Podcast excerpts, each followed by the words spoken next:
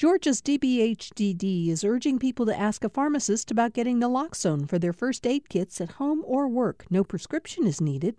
Naloxone can rapidly reverse an opioid overdose and restore breathing. Opioidresponse.info.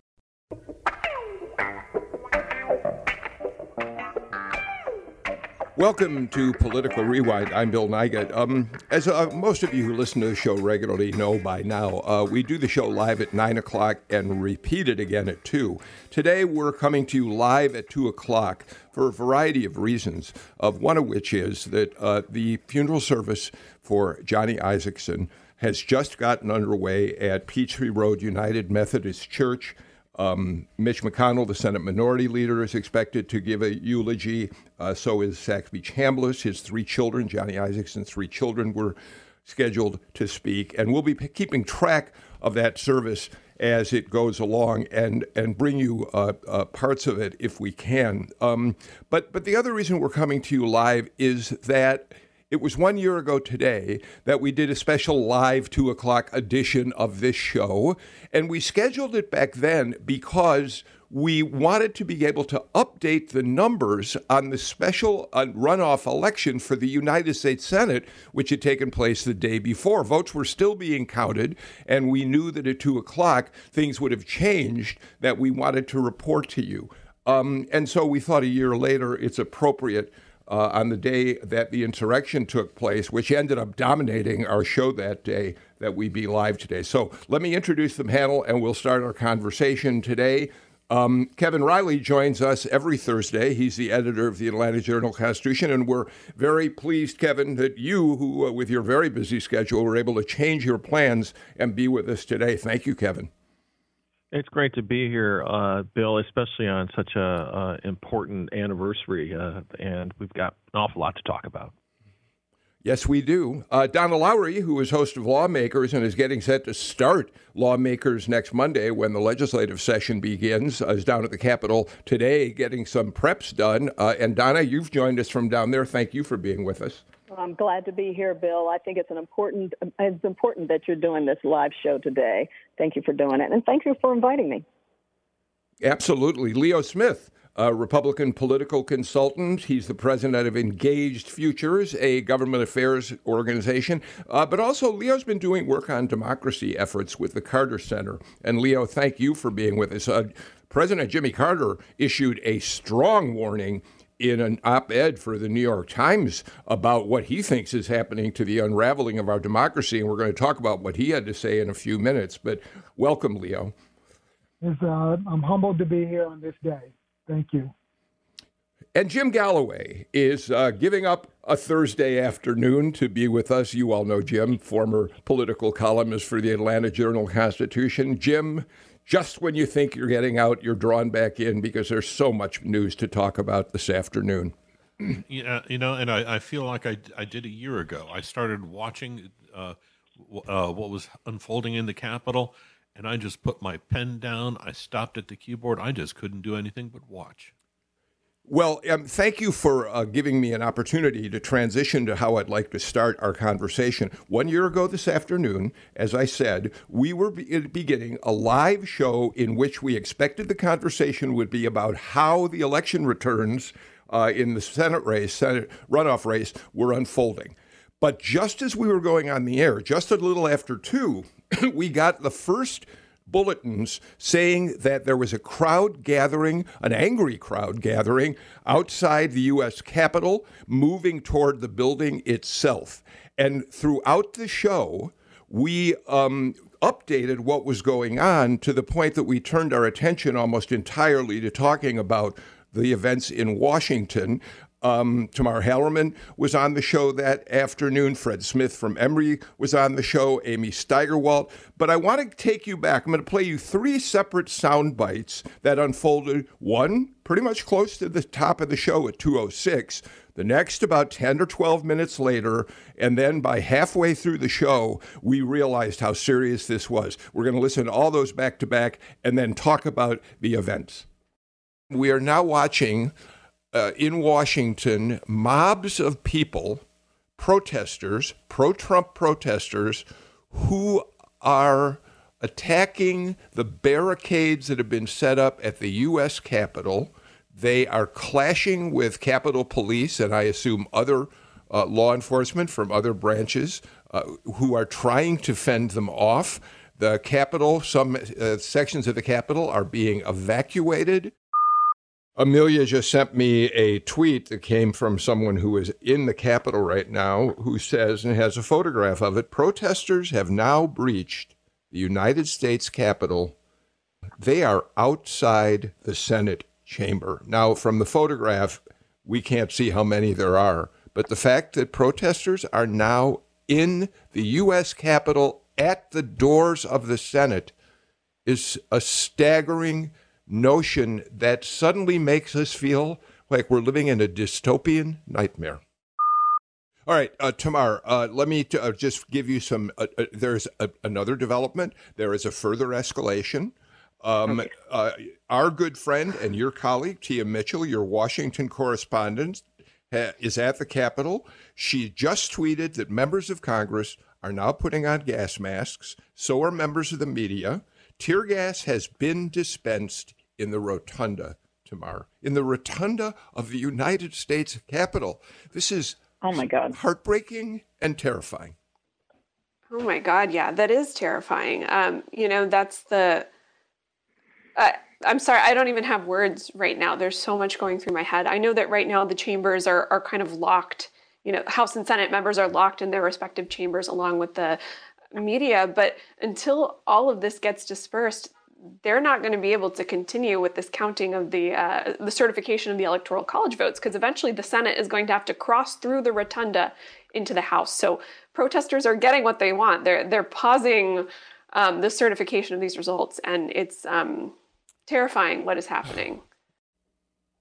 Kevin Riley, that was one year ago today, right here on Political Rewind. And for throughout the day, the protesters got what they wanted. They were able to shut down the certification of the vote, but um, but Congress refused to let that uh, uh, uh, go on much longer than it had to. And that night they came back in, certified the election, Kevin, and so the insurrection, uh, at least at that on that day, was put down. But it, Kevin, truly one of the darkest days in modern American history. You're right, Bill. And uh, what was, uh, you know, ambitious, a routinely ambitious show of yours turned into a uh, uh, a very dark uh, breaking news event. Um, I, I, can't help myself. Um, you mentioned uh, it, it, those sound those sound bites mentioned Tia Mitchell, our Washington correspondent. I mean, that was our first thought. Is Jim Galloway would, um, I'm sure, add some information to. We wanted to make sure Tia was okay. She was in the House chamber, and fortunately, she was texting us and she kept us uh, apprised of what was going on, and eventually she was evacuated along with uh, members of the House to a uh, to a safe location. But there was just so much going on that day that it it took literally, I feel like even still, uh, this whole year to understand what a terrible, horrible thing happened that day.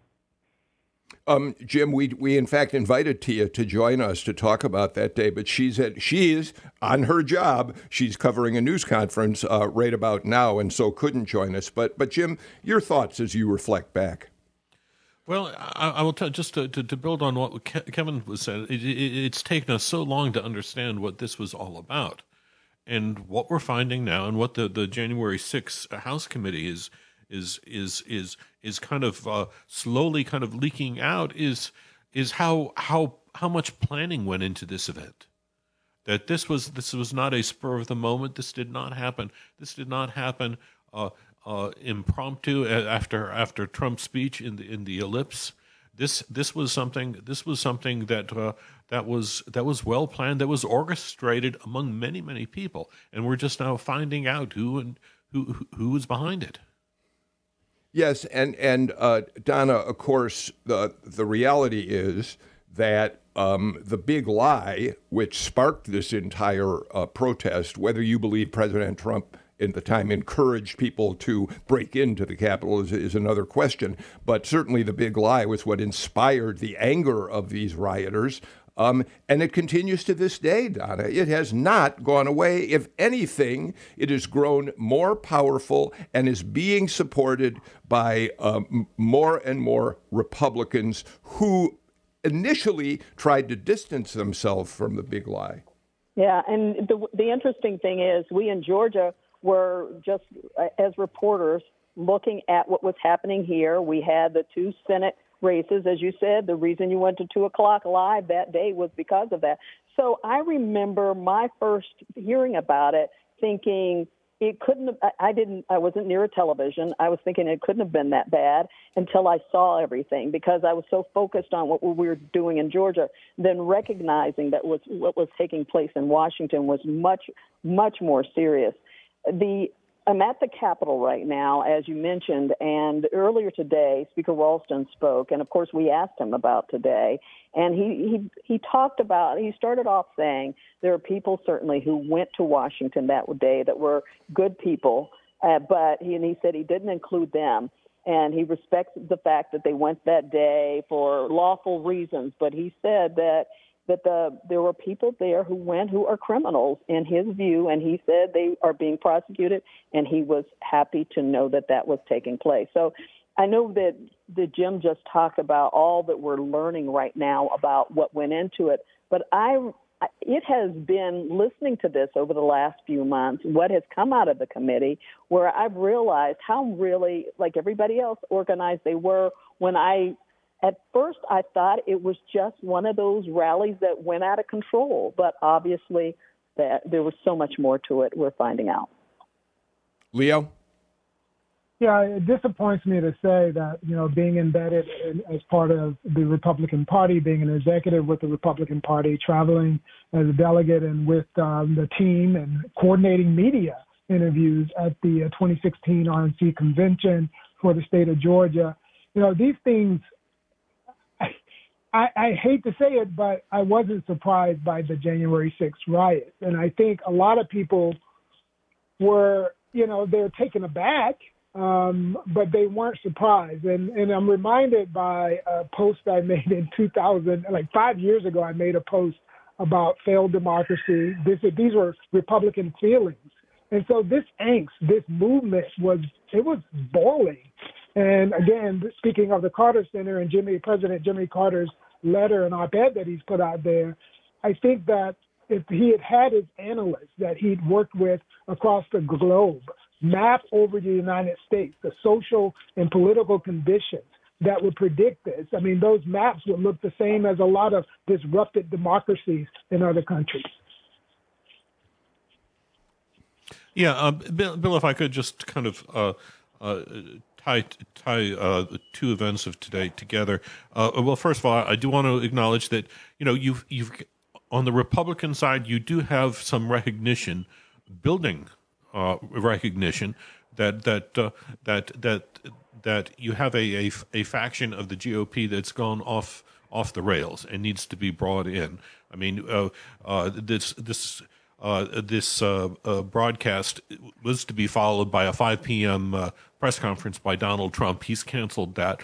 Uh, the Cobb County GOP was going to have a a, a prayer session for the, the for the what they call the J6 Patriots, the people incarcerated because of this riot. That was canceled too. you had Karl Rove in the Wall Street Journal today.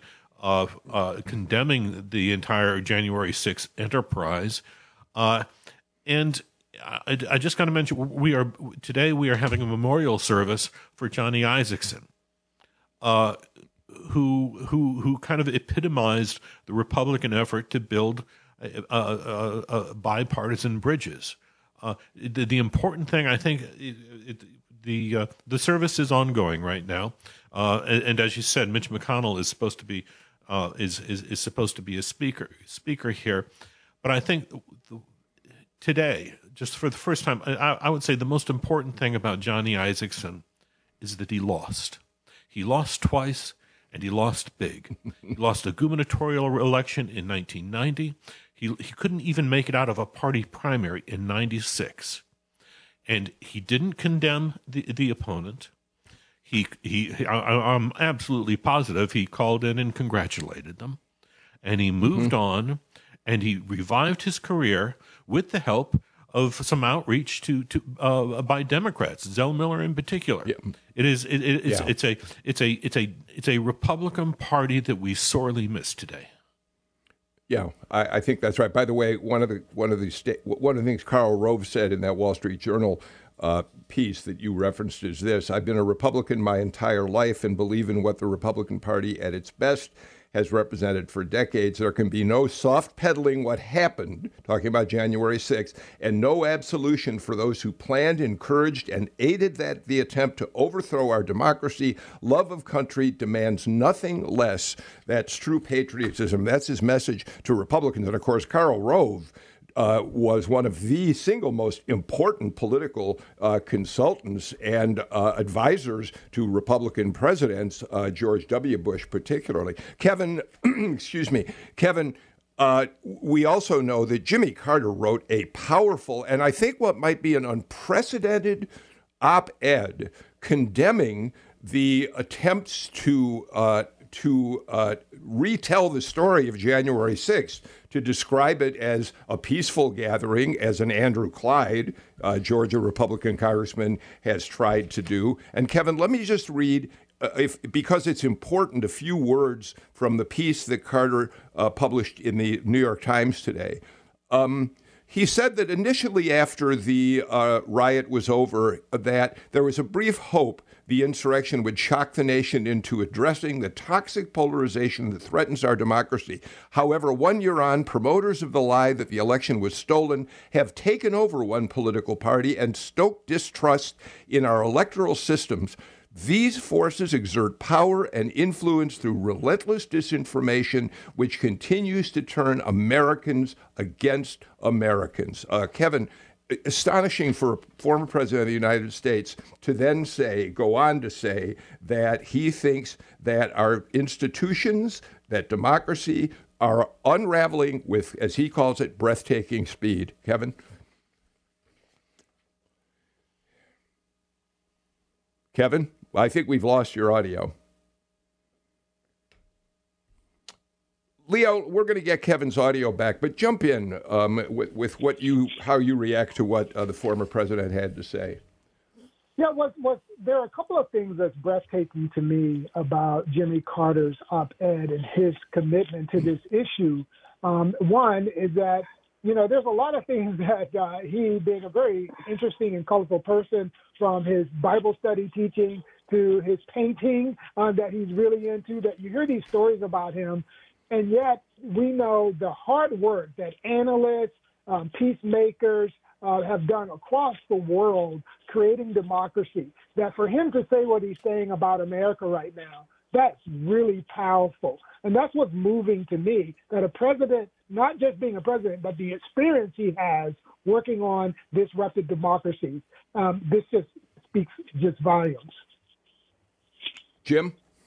Yeah, and and and uh, this you have to look at at this uh, kind of nationally. This is Carter's Carter's uh, op-ed piece in the in the New York Times. I don't think they call it an op-ed op-eds anymore, uh, but his piece in the New York Times was followed just hours later by this by, by by this very impressive speech by Joe Biden in the U.S. Capitol where the riot had occurred, and it was his first his it was his strongest take on on on on Donald Trump's participation in this uh, to date, even though even though he didn't mention the ex president by name.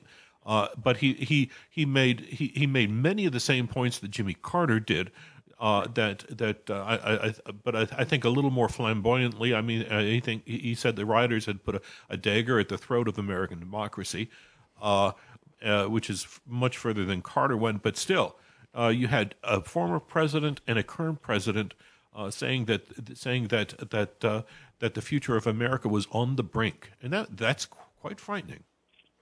Yeah, it, it's very frightening. Donna, uh, I think we have to look at the state capitol where you're coming to us uh, from today, and and point out that um, just this weekend, the Atlanta Journal Constitution published a really powerful and comprehensive look at the events that uh, uh, preceded the insurrection and how Republicans have dealt with the big lie even in the months after the insurrection.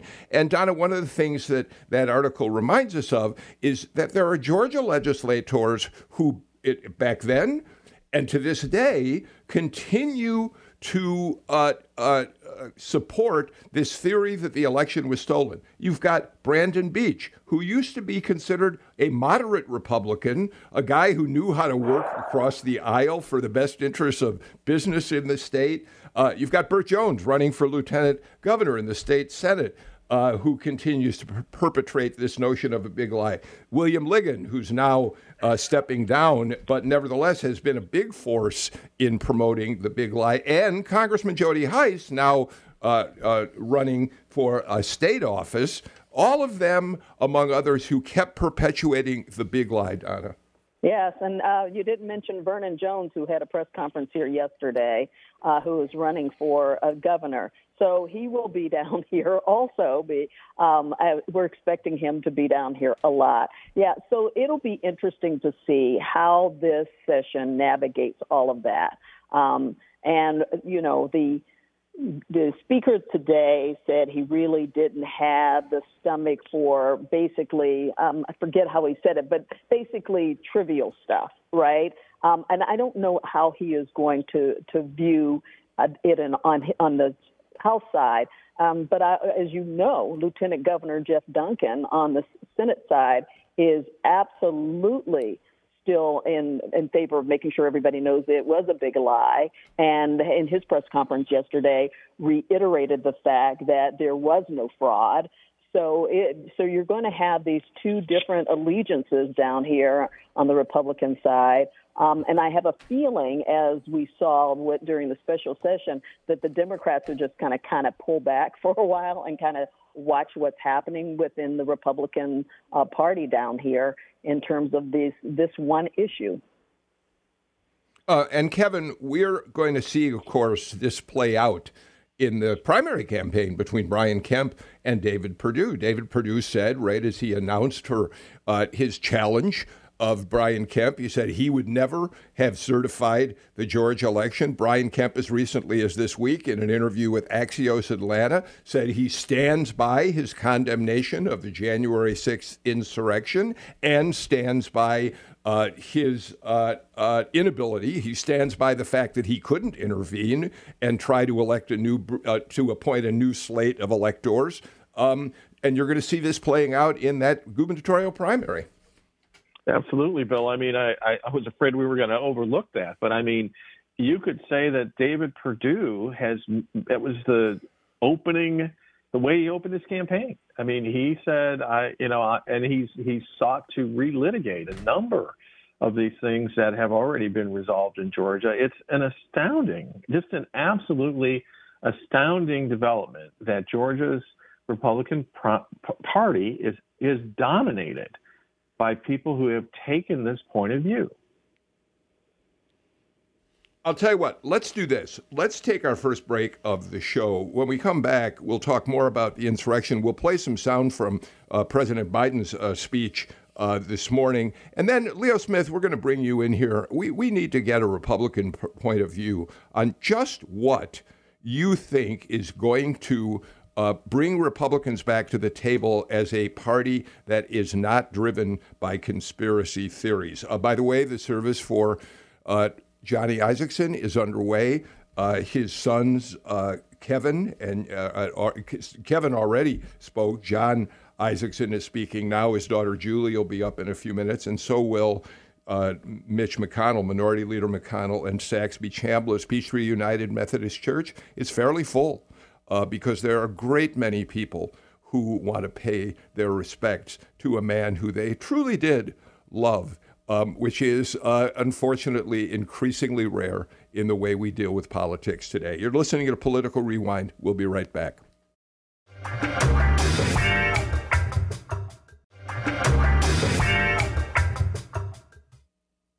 Kevin Riley, Donna Lowry, Jim Galloway, Leo Smith join us today for Political Rewind. We're really taking on two stories in our special live 2 p.m. broadcast today. One is talking about the insurrection one year later, the other is we're following the funeral services for Johnny Isakson taking place right now at Peachtree Road United Methodist uh, Church. During the break, I uh, tuned in a little bit to his daughter, Julie, who said when people asked what it was like to be uh, the daughter of Johnny Isakson and, and who he was as a leader, she said, I just knew him as dad, the guy who used to let me beat him on vacation in made up card games. Um, we'll see if we can find time to uh, tune into a little of that service uh, during the show today.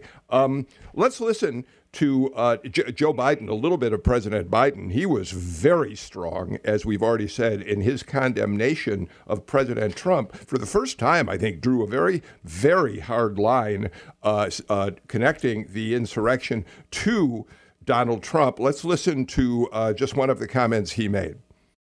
The former President of the United States of America has created and spread a web of lies about the 2020 election. He's done so because he values power over principle, because he sees his own interest as more important than his country's interest, than America's interest, and because his bruised ego matters more to him than our democracy or our Constitution. He can't accept he lost. Kevin Riley? It's an amazing thing to have a president go to the Capitol Rotunda and feel compelled to say the things that President Biden said today. The language that he used was extremely strong and, and not in any way compromising. And, you know, in our tradition, uh, former presidents uh, uh, show a lot of deference to the current president, and current presidents show a lot of deference to the former president. And uh, to this point, uh, I think Biden had been reserved in his comments. You could argue that he'd been reserved in his comments about former President Trump, but he really cut loose today. Leo, weigh in on this. Well, I mean, you, I, I think that I, I, am sort of stunned by the, the question of what do the Republicans want, and I really want to get to that really quickly because I think it's really important. I think it would be we would be missing some of the point if we don't acknowledge that Republicans had a lot of concerns before Donald Trump. Um, and those concerns were expressed. I mean, you remember um, even Brad Raffensperger presented a piece of legislation to walk alongside counties that were having trouble managing and uh, doing the professional work of elections. That was before the election, before January 6th. And, and so I, I think it's important. One of the solutions that we have in order to get Republicans to act in a pro democracy way is to really focus on democracy. Both sides need to focus on how do we make better democracy? Not to say to Republicans, there was no fraud. Well, there is fraud in elections. Um, there was not enough fraud to overturn the election, but from a Republican perspective, I think it's important to hear Republicans, conservatives, say that they have concerns about the way democracy was going, even before Trump. And that's not just Republicans. According to Pew Research, lots of people have concerns about democracy um, and which way it's going. So we need to have a discussion in America on how to make democracy better, how to make it more resilient. And I think when you do that in an honest way, you'll get to some of these fears that Republicans have, including, yes, the racialized fear of um, the party is largely dominated by white Americans who fear that things are changing so quickly. And in part, this political um, nonsense that is going on amongst the Republican Party is really a fear of white people and a way of life. Uh, Jim, I, am going to let you weigh in, but let me just respond to something Leo said and let you uh, also comment. Um, it's one thing to say that there have been concerns about the, the increasing toxicity of American politics, which has been going on for quite some time. Some people say it goes back to Newt Gingrich and his ascendance as a leader of uh, the George, the U.S. House. But but it's another thing to talk about the big lie and the overt efforts to uh, uh, give dis- make disinformation the centerpiece of how you fight against the other side. But Jim, go ahead with what whatever comments you want to add to this. Yeah, look, I, I will. You know, I, I agree with Leo, and I and I and I think at the, at bottom, what this is, this is a we are struggling to create a multiracial democracy where everyone is is is allowed to participate. You have a a, a white dominated GOP that that that doesn't see the future uh, uh, uh, in, in, in very good terms in its current iteration. It needs to change. But that being said, you don't you don't solve this problem by claiming that there are thousands and thousands of dead people voting in Georgia. And then when we find out that oh, it was only four people and their ballots were cast by their by their by their spouses after they died and and you know maybe a, quite a few uh, maybe a majority of them were republican that doesn't that doesn't wash it uh i'm i'm, I'm just uh i'm i'm very concerned with with uh with really i i would say maybe the next 18 months within the gop uh, and and how they deal with it and what are the prospects of of people like uh, Brad Raffensperger, Chris Carr, even Brian Kemp. You know, if if if if if their futures are are are, are dimmed this year, then I I think we are in for a world of hurt. Uh, and Donna, you're going to see this battle play out throughout the legislative session. Obviously, again, because the the uh, Perdue Kemp battle is going to force people to take sides. Many of them, not all of them, are going to. I assume people like David Ralston are going to try to keep their distance. Nevertheless, you're going to see uh, Kemp and Perdue uh, each try to outflank each other to the right. We've already seen Brian Kemp make his showcase piece of legislation, at least in his first initiative, uh, be a, a, a bill that will allow people to carry guns openly or concealed without any uh, permit at all. And we're going to see other pieces of legislation, as you well know, that are going that some of which are continuing to be driven by the big lie, other election uh, bills are going to come forward, right? Yeah, absolutely. So, of course, the governor presented his concealed carry uh, the uh, his bill dealing with concealed carry yesterday, and then you've got other issues like the critical race theory that has divided up some people in the party. Um, uh, Speaker Ralston said today he still wants to uh, look at some things. He didn't come down on one side or another. So we're going to see a lot of that during this legislative session where people are, some people are just going to have to try to toe the line when it comes to uh, their allegiances on one side of the GOP or the other.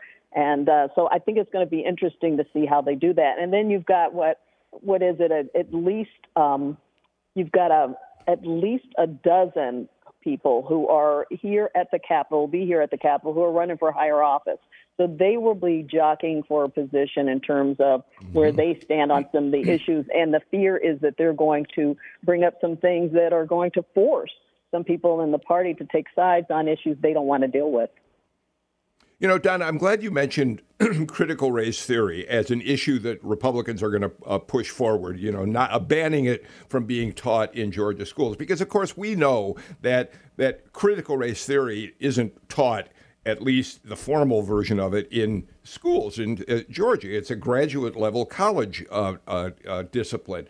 But it also plays into what Leo's talking about, because in some ways, critical race theory, teaching of that, is a code for don't teach our kids that their great great grandparents were slaveholders, uh, were bad people who kept other people captive. It's, it's a denial of, of, of history through a racial perspective, Donna. Yeah, and as um, as Leo pointed out, and Jim too, that it is it is a way of trying not to recognize the change in diversity in this country, and of certainly what we've seen happen in Georgia, where we're almost 50 50 you know what what 51% white at this point i think the the census came out. So i think it is a way of um, getting around all of that, um, not recognizing the changes that are taking place, and making that a part of um, of what people are um, are talking about on a regular basis. So it, it's it's not really dealing with the issue. It's trying to fight what is the change that has taken place by not um, by by coming up with these other issues, critical race theory, and and what happened on January 6th, the big lie, all of that. Um, Kevin, let, let me bring you back. I, I don't know if you were uh, able to listen when you were getting your microphones uh, situated, uh, uh corrected. But I, I mentioned uh, earlier in the show that, that uh, the AJC really published an, an, extraordinary, comprehensive look at all of the events that surrounded the big lies, starting before the election, actually, and taking us all the way through the present time. Um, if, by the way, we're going to post a link uh, to that article uh, uh, on our website, on our social media platforms. Kevin, what did you learn that you hadn't already known, or what what did you take away? What are the big takeaways as you looked at that whole year's worth of reporting consolidated in this long two parts uh, piece? Yeah, we've lost you again, Kevin. I'm sorry, we've lost you again. Uh, okay, uh, Jim I'm Galloway. Back. I'm back here, I think. There so. you go. Okay. yeah, go ahead. Um, I, am sorry about these problems. I apologize to you and the audience. Uh, I think what we learned was that A, there was a concerted effort in Georgia by people to help pre- former President Trump get his way. There was more going on behind the scenes than we realized, and there were people who, in important places and important positions, who appeared completely committed. There was a secret meeting to try to develop a set of electors to give a lawsuit better standing. It was very shocking stuff to bring all this together and realize that here we are in the uh, one of the most important states in the union, a state that will absolutely be key to the politics of the nation for the foreseeable future. And we had people who were willing to throw out the election results in this state for the sake of the big lie. Um, I want to take a break in a couple of minutes and then move on to talk about Johnny Isakson. But before we do that, let me give each of you, starting with you, Leo, just a chance to sum up on this one year anniversary what you think about where we're headed. I and I'll tell you why I ask that. I heard powerful words from the president today. I saw the powerful essay by Jimmy Carter.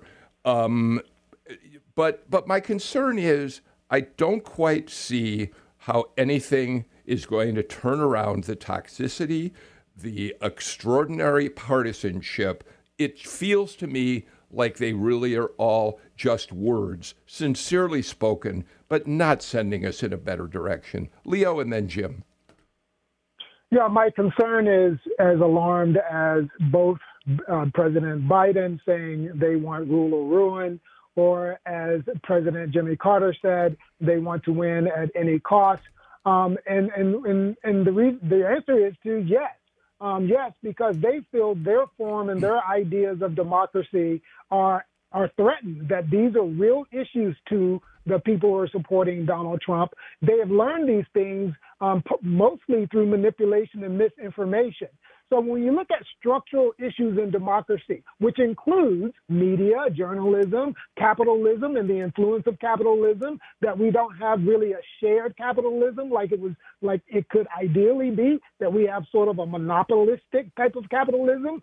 All those things are are making a lot of people have distrust of governance, of capitalism. We've got to deal with those root structural issues that impact the way people manipulate democracy. And then we can have a more uh, virulent, uh, virulent, and we can have a, a, resilient democracy when we deal with those underlying issues from race to capitalism to how we actually educate people. All of that is important. Jim, let me give you the last word before the break. Yeah, yeah. I, I, will tell you what the thing that uh, that that bothers me the most is that the most ardent champion of, of of democracy on the Republican side is from Wyoming.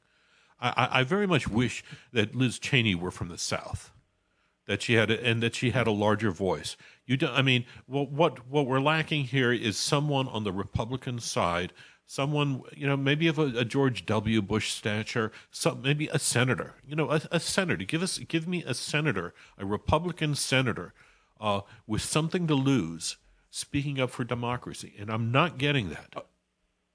Uh, I think that's important, and I want to point something out, Jim, that you and I talked about before the show started. Uh, when the U.S. House today paid tribute to the fallen uh, men and women, people who were either injured or killed in the insurrection, uh, and also uh, t- reminded us of what happened on that dark day a year ago. There was only one Republican member of the U.S. House in the chamber for that commemoration as Speaker Pelosi spoke, and that was Liz Cheney. And her father, Dick Cheney, uh, was there with her. So it, it reinforces uh, exactly what you're uh, uh saying, uh, Jim. Where are the Republicans who are going to stand up and try to help restore us to a system based on truth and uh, fair play. Let's take our final break. We'll come back and we'll talk about Johnny Isakson. Saxby Chambliss is speaking at the service right now.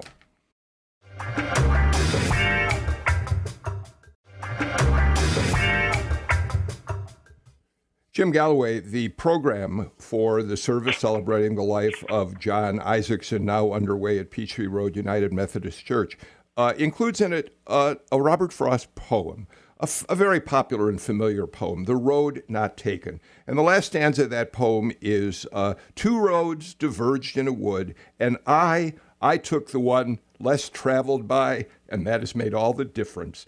And, and Johnny's wife, Diane, uh, wrote, Johnny chose a road less traveled, and he has made a difference in many ways. Jim?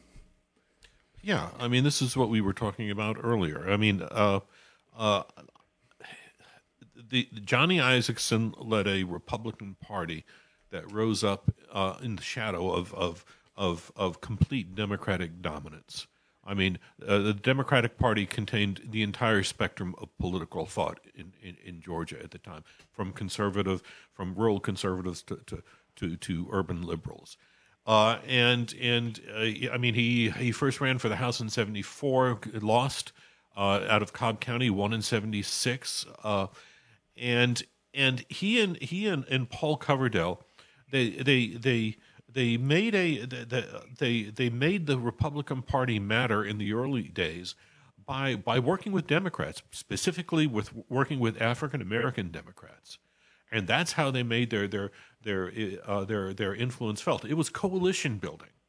Uh, it wasn't a it wasn't a winner take all system. They knew they couldn't that, that wouldn't work for them, and you know what, what what's ironic is in, in the 90s the, the the Republican Party had grown to to such an extent that it began to wander away from that philosophy. That's why Isakson uh, I mean Isakson lost uh, he lost a very close race with Zell Miller in 1990 uh, uh, in the general election. But by 1996 uh, when when he was running for the seat that Sam Nunn uh, had given up he the Republican Party had gone so far to the social conservatism side that he could not he could he he, he lost to to, uh, to to Guy Milner, uh, and that he thought was the end of his career. It was. It's ironic that it was Zell Miller who had beaten him badly in the 1990 gubernatorial race, who re- resurrected his career by appointing him to the head of the Georgia School uh, uh, Board uh, uh, at a time when the, when the schools were in crisis, and it gave Johnny a chance to come back into public life. Leo, your thoughts? Yeah, I'm just uh, I cheated uh, during the break a little bit, and I listened to Saxby Chambliss uh, sort of share a little story about uh, that. Uh, you know, Tom Coburn's been up in heaven speaking to St. Peter, and he uh, then Johnny Isakson shows up, and as, as, as Chambliss says, you know, he whispers into uh, St. Peter's ear and he says, Hey, this is the guy I've been telling you about. Now that he's joined us, you're going to get a lot done. so, so classic here. But, you know, for me, speaking of Senator Isakson, look, the work to not only work to make conservative ideas, the conservative Republican platform, be one that can manifest in good governance. Um, to do that in the Republican Party was rather difficult. You can imagine when I was with the party uh, as an executive.